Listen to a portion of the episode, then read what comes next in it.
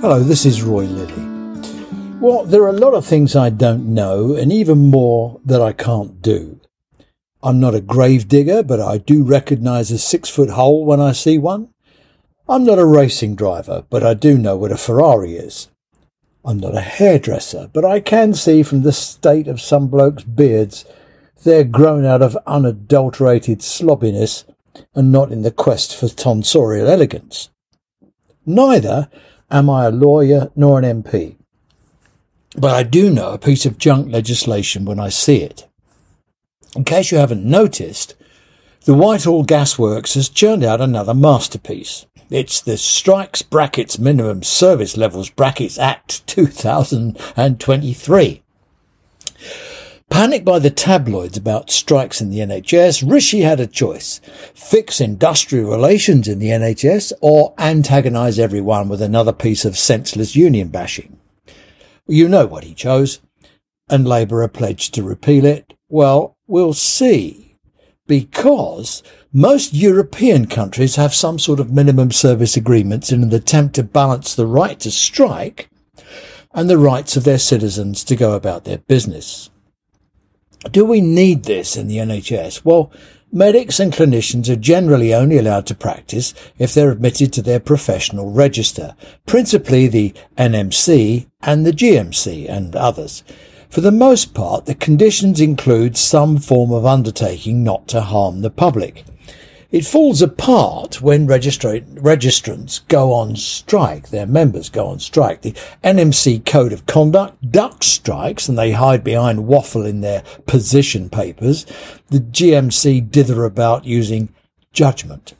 Both organisations claim in some way or other to be there for the public good, and neither of them have the guts to say strikes are a huge danger for the vulnerable public.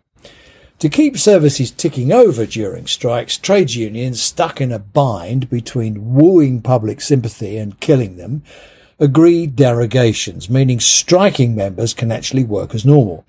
And we're familiar with the Christmas Day levels of service that people talk about. Apart from recycling about a million people back onto the waiting list, and goodness knows what damage that does, the strike days, touch wood, have been grief free people have been sensible.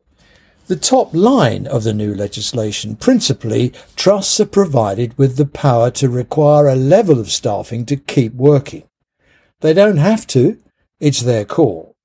The staff required to work have to be named, listed and provided to the unions. Quite what that does to data protection is above my pay grade. Unions have to give employers 14 days notice of striking and the employees have got seven days to provide a work notice, the list. That in a big trust will run to hundreds. There are further four days to amend the list and fiddle about. If a named person decides to strike anyway, they run the risk of no longer being protected by strike legislation and might end up with a sack. And if the unions don't comply, they can be fined a shed load of money. Well, that's it in a nutshell. Now, trusts have a problem. They hold contracts of employment but have no control over pay. They can't negotiate an end to the strikes. They just have to deal with the fallout and the aggravation that the numpties at the Department of Health give them.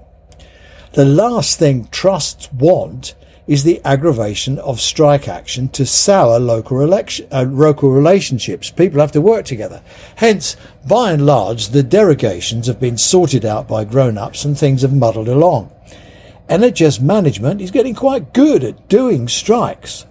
I cannot envisage a trust wanting to make matters worse by invoking their powers under this legislation unless they're in the thrall of some steery eyed bonkers Ned who can't be reined in like I said, I'm not a lawyer and I no longer have to make operational decisions, but I do know when a barge pole isn't long enough to give something a shove. Thanks for listening. This has been Roy Lilly, and I hope we'll speak again real soon. Bye bye now.